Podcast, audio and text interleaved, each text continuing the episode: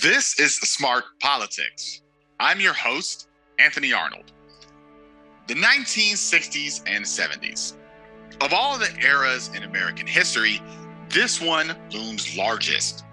The combination of war, internal conflict, and corruption produced a period of time that, when the dust had settled, had irreversibly changed America.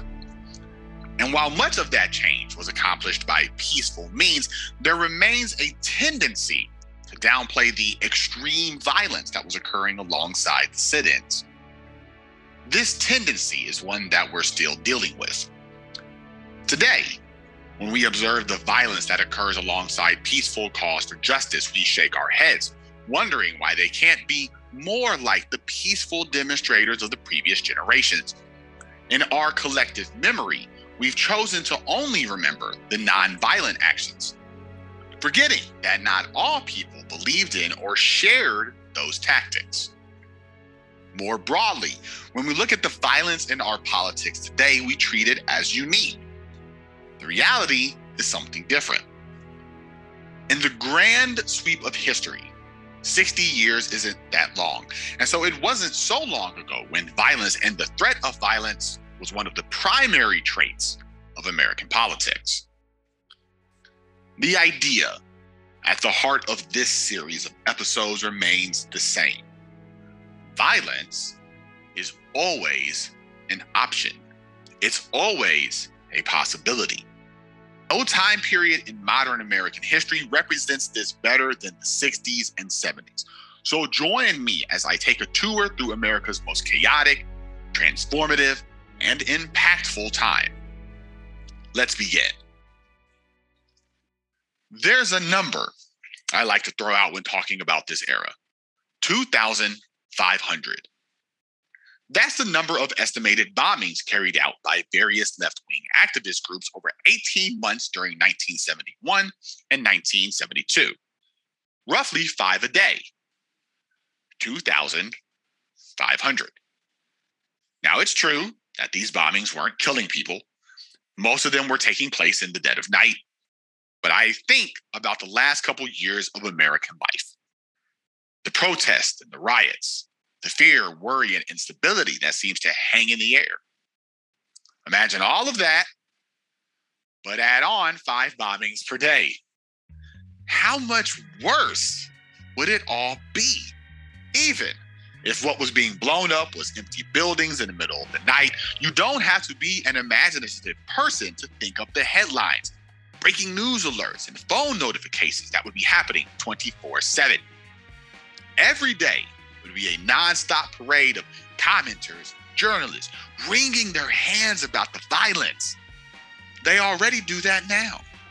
But while the number of bombings is shocking, what might be more shocking is that we've largely forgotten they ever occurred.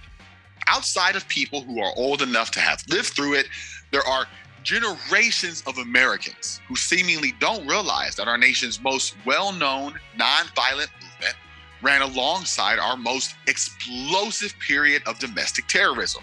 And that's what those bombings were, right? Terrorist attacks. We think of terrorism as something that happens somewhere else to people who are more backwards than us. What we don't realize is that before our long stretch of relative calm, we too had a period of time when bombings were background noise. It wasn't just the activists doing the bombing, though. Throughout the early 60s, there were numerous bombings of Black churches. The most high profile of these was the 1963 bombing of a church in Birmingham, which resulted in the deaths of four young girls. But in the eight years leading up to that day, there were 20 other bombings at various Black properties throughout the city. And in the decades before, there had been even more, leading to Birmingham being given the unofficial nickname of Bombingham. The killing of four little girls was an outlier, only in the sense that girls were killed. But for Black residents of Birmingham, bombings had become a routine occurrence. What's probably more well known than the bombings are the assassinations. Most people probably know that President Kennedy, Martin Luther King Jr., and Malcolm X were all killed during the 60s. They aren't the only ones, of course, but there's at least an understanding that politically motivated killings were once a feature of American politics. Even here, though, a broader understanding is lacking. How many of you recognize the name Herbert Lee? Now, I consider myself well informed, but even I couldn't have told you who he was before I started doing research for this episode.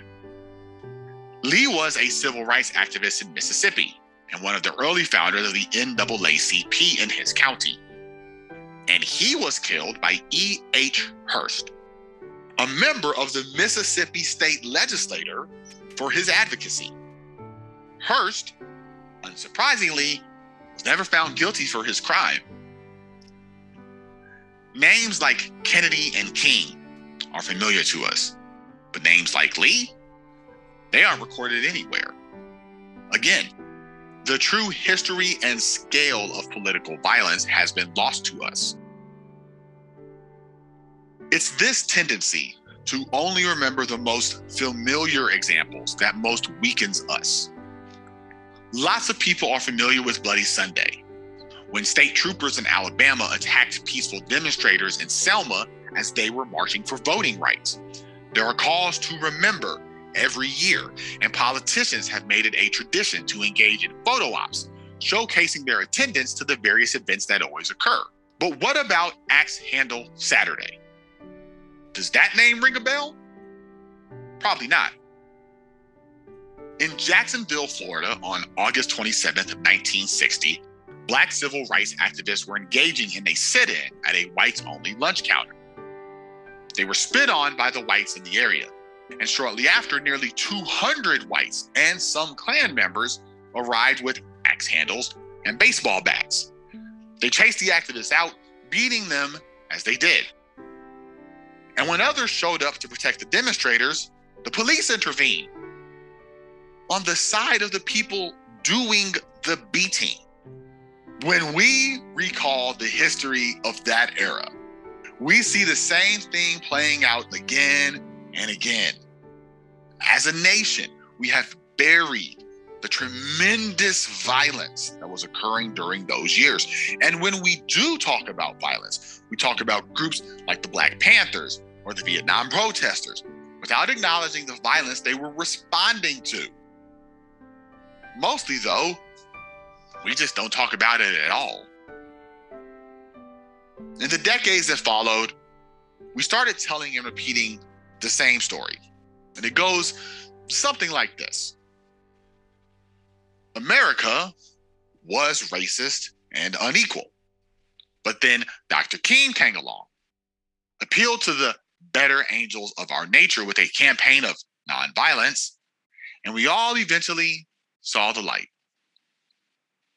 We tell ourselves that while there may have been regrettable incidents, they were outliers. The truth is something different. America in the 60s and 70s was a hotbed of politically motivated violence. Bombings, mass shootings, assassinations, terrorism were widespread.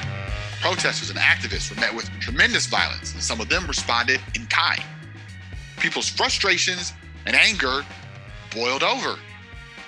And the result was a period of time that we have tried very hard to forget. There's a lesson to be learned here, though.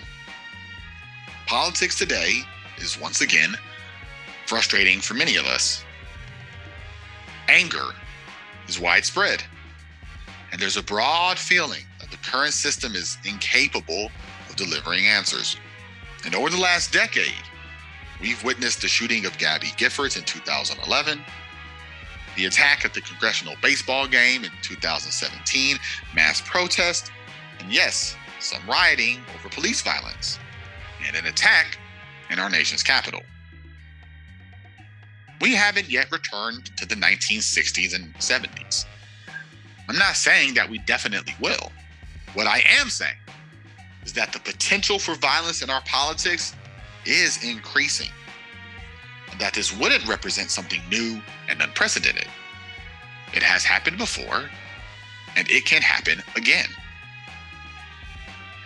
In my opinion, too many people are comfortable with talk of violence.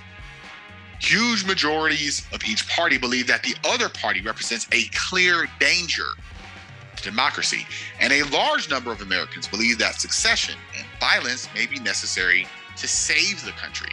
But I think it's easy to call for violence when you don't know what that violence looks like before and you don't have a good picture of what it might look like in the future.